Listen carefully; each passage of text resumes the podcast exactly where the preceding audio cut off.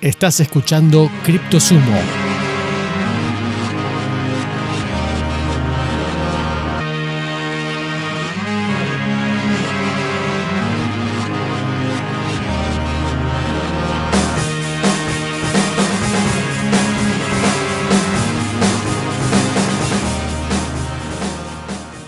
¿Qué tal? ¿Cómo están? Bienvenidos nuevamente a CriptoSumo, un espacio para hablar de las criptomonedas, en particular, obviamente, el dios Bitcoin que llegó para quedarse, como nosotros, aunque sea por lo menos un rato cada semana, compartiendo información y colaborando en esta nueva era que llegó para quedarse.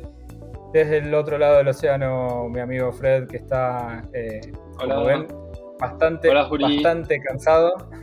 Sí, y de este lado lo mismo. Bueno, vamos a empezar hoy te prometí que sea breve, así que lo vamos a tratar de hacer lo más breve posible porque el tiempo es oro, dicen, y quizás dentro de poco sea el tiempo es Bitcoin. O el tiempo es Bitcoin, exacto, es lo que te iba a decir. Está muy bien. Bueno, viendo los temas, digamos, que los que podemos hablar de esta semana, sobresale este que vos resaltaste, que es Europa y la tentación totalitaria. ¿En qué consiste básicamente ese título? Bueno, estamos ahora en Europa saliendo poco a poco de la pandemia, pero la cosa no está resuelta.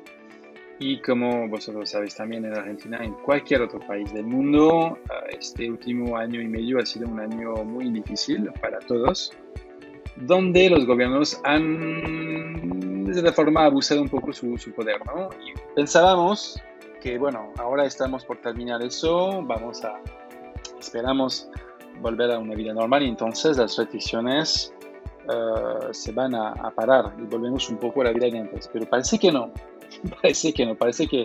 algunos gobiernos se enamoraron demasiado de este abuso de poder y están ahora creándose un poco la película distopía, donde, bueno, sabes, como estas películas donde la gente está muy triste, hay mucha lluvia, los lobos controlan el planeta, bueno, en fin.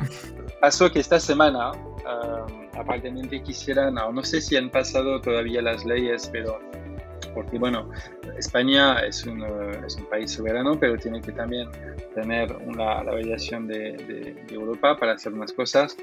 Y esta semana hay dos cosas que pasaron. Uno, España quiere hacer votar una ley que permite al gobierno básicamente expropiarte de tus bienes y de tu propia libertad.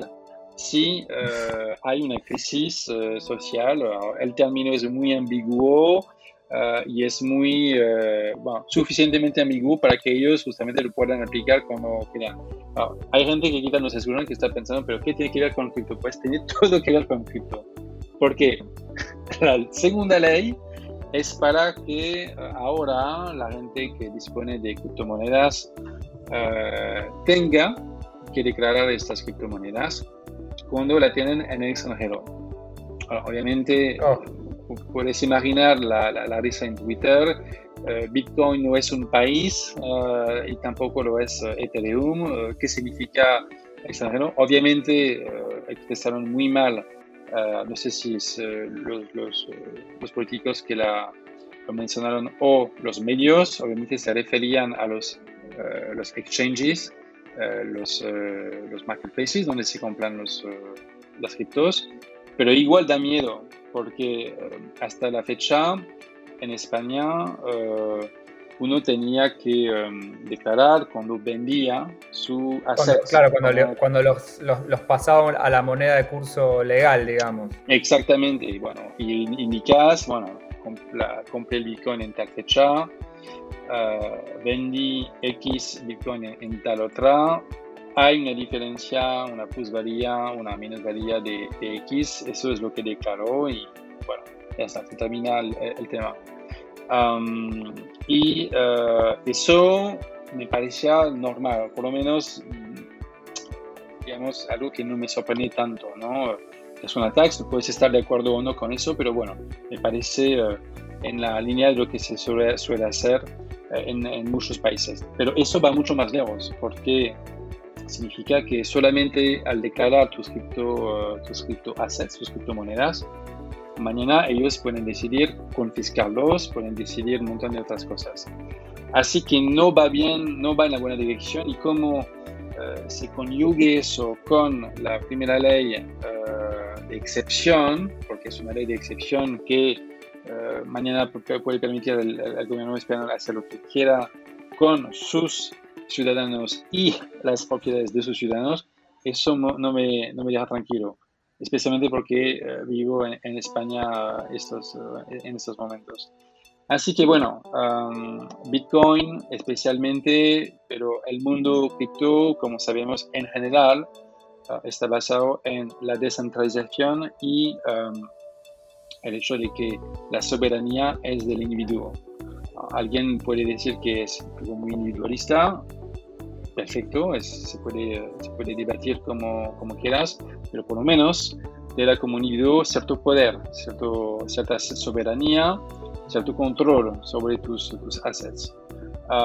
Y no me gusta mucho la forma de que Europa, especialmente las instituciones europeas, además de algunas instituciones nacionales como las de España, están tomando un rumbo para intentar ejercer más presión sobre la colectividad, sobre los ciudadanos, que sabemos que, como en otros países, han sufrido bastante este último año y medio. No es un buen momento para hacer eso y da una muy mala indicación de lo que tienen en mente para el futuro. Sí, sin duda, y creo que tiene que ver con esto de que los estados en este tiempo han tenido que tomar decisiones que quizás repercutieron en toda la población, pero como eran épocas muy difíciles por la pandemia, lo hicieron en nombre de defender lo mejor posible de la crisis a cualquier estado, pero cuando uno empieza a escarbar un poco y empieza a ver un poco más allá, empieza a ver que hay ciertas decisiones que son que justamente van más por el lado del autoritarismo y hasta suenan desopilantes, digamos, en sus intenciones. Pero bueno, digamos, sin duda que es un gran momento para que todos los funcionarios del gobierno español que están en este momento mirándonos sepan que no tenemos ningún Bitcoin en ningún lugar del extranjero, salvo que sea en otro planeta, pero no, exacto, no es que eso no lo podemos descartar. Bueno, hablando de estados y de países y de criptomonedas, una de las noticias que bien vos me mencionaste antes de empezar a grabar, que está bueno que la podamos plantear, que es el proyecto de ley que se presentó dentro de mi país, de Argentina, relacionado con las criptomonedas. Absolutamente. Donde un diputado que se llama José Luis Ramón, que es mendocino, presentó un proyecto de ley para que se puedan pagar los sueldos en criptomonedas, digamos. O sea, en realidad es un proyecto de ley para que el individuo, el ciudadano, pueda elegir recibir el pago por sus servicios tanto en criptomonedas o en billetes, o proporcionalmente una parte y otra no. Es muy interesante. Primero, es muy interesante porque es la primera vez que se plantea algo así. Y por el otro lado, porque creo que en algún punto está orientado a buscar una solución local que tenemos nosotros. Pero está muy bien. Está muy bien que lo hablemos aquí, porque es un claro ejemplo de cómo se puede aplicar. O sea, cuando uno piensa en el Bitcoin, en las funciones que puede llegar a tener, una es resolver inconvenientes diarios. No es solamente reemplazar lo que está bien, no, es justamente ocupar un espacio donde lo que está mal.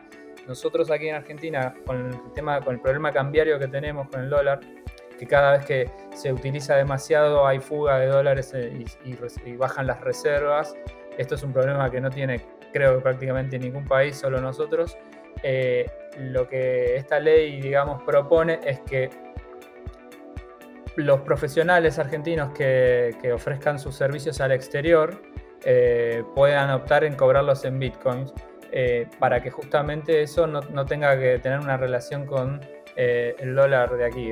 Hoy por hoy recordemos que si yo hago un trabajo hacia el exterior y lo cobro en dólares, la empresa que me gire los dólares automáticamente a mí me los liquidan al valor del dólar oficial, que es casi un 60% o menos inclusive que el valor real del dólar en la economía por afuera, digamos, del Banco Central.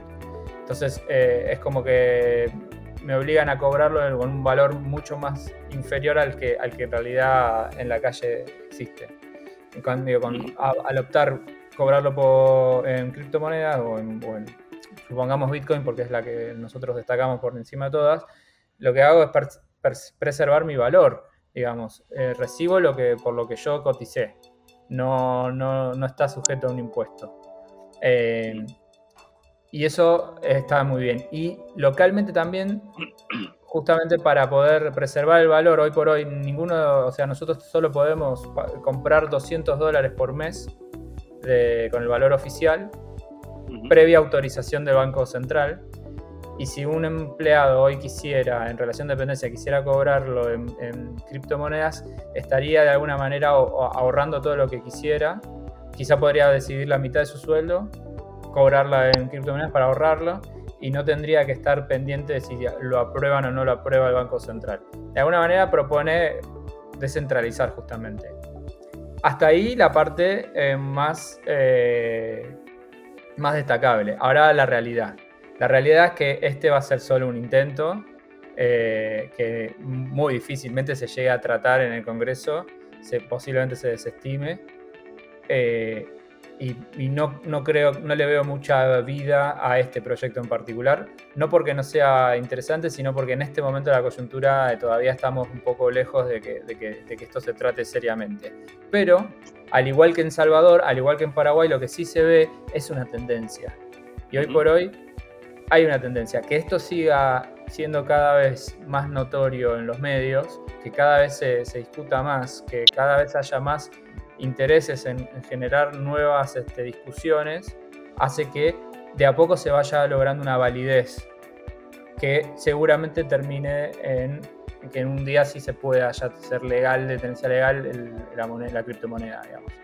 Pero bueno, es destacable, digamos, no deja de ser destacable. No sé vos qué pensás de cuando leíste esa noticia. A mí, para mí eso que dices es destacable, es una tendencia. Argentina es un país grande, un país con un potencial, para recursos enormes, un potencial enorme a nivel de comunidades. Hay muchos emprendedores argentinos que ya están haciéndolo con mucho éxito dentro del país y afuera, emprendiendo, creando empresas de exchanges o cosas relacionadas con cripto. Hay un montón de cosas. Podemos pasar el podcast entero en mencionar estas empresas. De hecho, quizás un día lo hacemos. En fin, es una buena señal que a nivel político se lo tome en serio. Y pasa una cosa. Yo te iba a preguntar justamente cómo lo veías de manera realista y lo contestaste, pero como tú dijiste, es el principio y se trata de una chispa para empezar a fomentar un poco el fuego. El fuego, sí. Sí, sin duda. Para mí es la noticia, lo más importante es la perseverancia en los medios, digamos, que pueda perseverar, que pueda permanecer. Le va a ir dando validez de a poco, que es algo que lo venimos repitiendo capítulo a capítulo, ¿no? Digamos, esto de que cada vez hay más noticias, cada vez hay más noticias del mundo financiero, cada vez más hay más noticias de ciudades, de comunidades que se están tratando de readaptar a este nuevo modelo, y eso de a poco le va generando validez entre todos. Pero bueno, no es un salto que se da de un día para el otro. Hay que batallar muchísimo, estamos cambiando de paradigma y eso en la historia siempre ha sido conflictivo. Es lógico que haya una crisis necesaria para que eso lo termine de validar, pero bueno, importante que se pueda mencionar y que estemos, hablando de esto cada vez más seguido.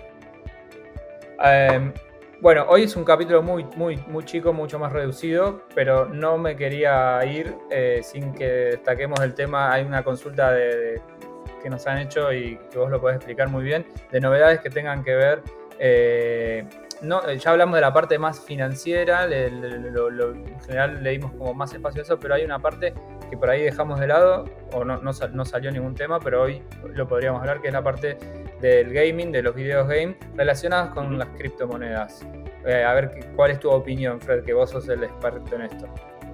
Sí, hace mi tiempo en la consola y después hago los podcasts contigo. No, es verdad que a mí me gusta el gaming, me revinculé con el gaming hace, en algún momento tuve una ruptura y después me revinculé y ahora obviamente no tengo tanto tiempo como antes, pero hay cosas hoy en día y tienes propuestas de gaming muy distintas, muy interesantes, con componentes narrativos muy buenos, muy fuertes, y es lo que más me gusta, pero tienes esports, tienes multijugadores a saco, tienes un montón de experiencias muy distintas. Y obviamente lo que se habla cada vez más es este cruce entre el mundo de las criptomonedas y del gaming. Ya se intentó hace años atrás hacer pagos en bitcoins en unas plataformas como la de Steam. Steam es como una plataforma de un tipo de Netflix, si quieres, del videojuego para PC. Obviamente no funciona como una suscripción, pero tienes que pagar juego por juego, pero es todo dematerializado y bueno, ellos tienen equipos ahí atrás técnicos que son muy buenos. Lo intentaron, pero creo que el tema a nivel cultural no hubo un match y creo que el tema volátil del Bitcoin les asustó un poco. Pero bueno, va a volver fuerte el tema y por varios motivos. Un primer motivo es que hoy en día, cuando pagas tu juego entre Sony, Microsoft, Nintendo u otra cosa, está totalmente en un silo, estás totalmente separado del mundo de las otras plataformas, básicamente, de los otros jugadores, de los publishers, de los creadores. Estas fronteras, estos límites no van a existir en el futuro. De cara al futuro, ¿qué horizonte? Yo planeo 10 años, podría ser más rápido, pero 10 me parece razonable. Porque ¿qué va a pasar? El juego se puso cada vez más social. Entonces, habrá cada vez más jugadores jugando entre ellos y quizás ayudándose entre ellos. Y quizás contribuyendo entre ellos a comprar un juego dematerializado y poder usándolo entre varias cuentas, etc. Eso, cuando lo haces hoy en día en el sistema, digamos, de pago clásico, es imposible. Con una infraestructura en Bitcoin, o mejor dicho, Lightning, que es el Layer 2, lo podías hacer para mí sin problema. Lo mismo con el Layer 2 de Ethereum. La otra cosa también es que los mundos virtuales se ponen cada vez más realistas, necesitan cada vez más trabajo, necesitan cada vez más mantenimiento y no es una locura pensar de que mañana parte de este trabajo de, por ejemplo, tienes una ciudad, imaginamos un GTA, donde tienes una ciudad de Nueva York ficticia con billboards, publicidades, etc. No es una locura pensar de que este contenido esté alimentado en tiempo real por developers, artistas que trabajan desde su casa y que no pertenecen a la empresa que crea el videojuego.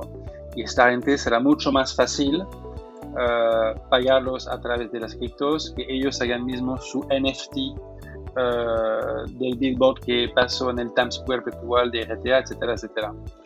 Relaciones con los creadores y últimamente habrá, en mi opinión, una tokenización de muchas cosas. Bueno, ya existe con el tema de compro un disfraz para mi personaje, un arma especial o no sé, una decoración especial para mi vehículo en Mario Kart.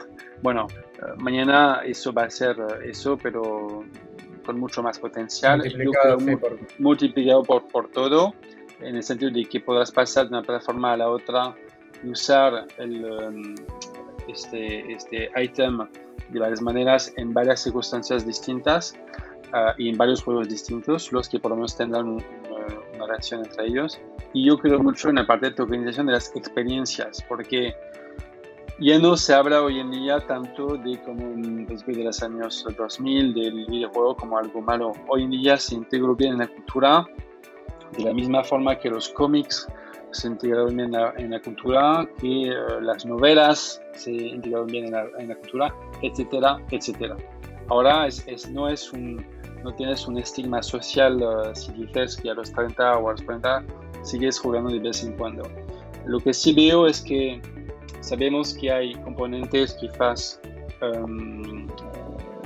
si tú por ejemplo creas, contribuyes a una narrativa o a un design, como ya lo hemos hablado, tú lo vas a poder tokenizar y vender como un NFT y lo vas a poder presentar después a empresas en tu book, por ejemplo. Pero yo creo también en el valor educativo de ciertos juegos, y para mí te vas a permitir, por ejemplo, decir, mira, yo hice tal y tal cosa en tal experiencia, en tal contexto, y eso justifica un skill de líder o de manager o de otras cosas. Hay juegos de gestión que tienen un nivel hoy en día de detalle, preservando también el fan, que es increíble. O sea, hay juegos como Civilización y entre otros, ¿no? Que permiten hacer cosas totalmente locas. Y este tipo de mindset, este tipo de skill set es lo que las empresas de mañana van a buscar.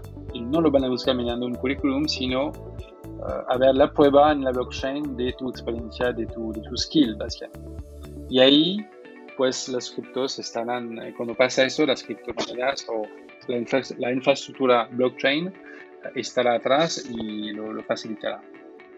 Sin duda, sí. Yo creo que lo que por lo menos distingue a los juegos de hoy en día, porque lo veo justamente con mi hijo, que ya es todo un experto en todo lo que son juegos en línea con sus amigos, es estos mundos virtuales que se están desarrollando cada vez son más detallistas y pueden crear sus propias economías ahí adentro, y para la adecuación de una economía dentro de un mundo virtual, qué mejor que una criptomoneda, digamos. Queda como obsoleto, digamos, los formatos clásicos de pago. Entonces, sin duda que eso va a traer probablemente un universo propio que no va a faltar tanto. Yo no sé si serán 10 años, quizás yo me imagino que va a ser menos, pero bueno, podemos hacer una apuesta a ver en Bitcoin, saber quién gana, quién se acerca a la fecha, sí, más. A ver, yo decía 10 años como horizonte donde las cosas estarán bien mainstream y totalmente aceptadas y habrán varios niveles de interacción con Bitcoin. No, la parte pago va a llegar muy pronto, de cada 2 o 3 años para mí estará por todas partes. Sí, y me animo a creer que Visa va a implementar su criptomoneda ahí, lo va a querer hacer seguramente, digamos. Va a ser una batalla más, digamos. Sí, seguramente. Dentro de los juegos de batallas. Exacto. Bueno, creo que para hacer un episodio semanal donde repasamos noticias, hemos tocado noticias de estados y hemos hecho un poco de gaming y de futuro con respecto a esa plataforma, así que creo que estamos más que satisfechos con el contenido de hoy. Fred, antes que nada, a todos los recordamos, CriptoSumo.com, somos parte de esta nueva comunidad y estamos para ayudar, para asesorar, para acompañarlos en este nuevo mundo y así como los acompañamos, vamos a acompañar a Fred que vaya a descansar, que ya es muy tarde, es hora de poder reponer energías, así que bueno, no queda nada más que saludarte y esperarte en la próxima semana, a todos también en la próxima semana de CriptoSumo. Hasta luego.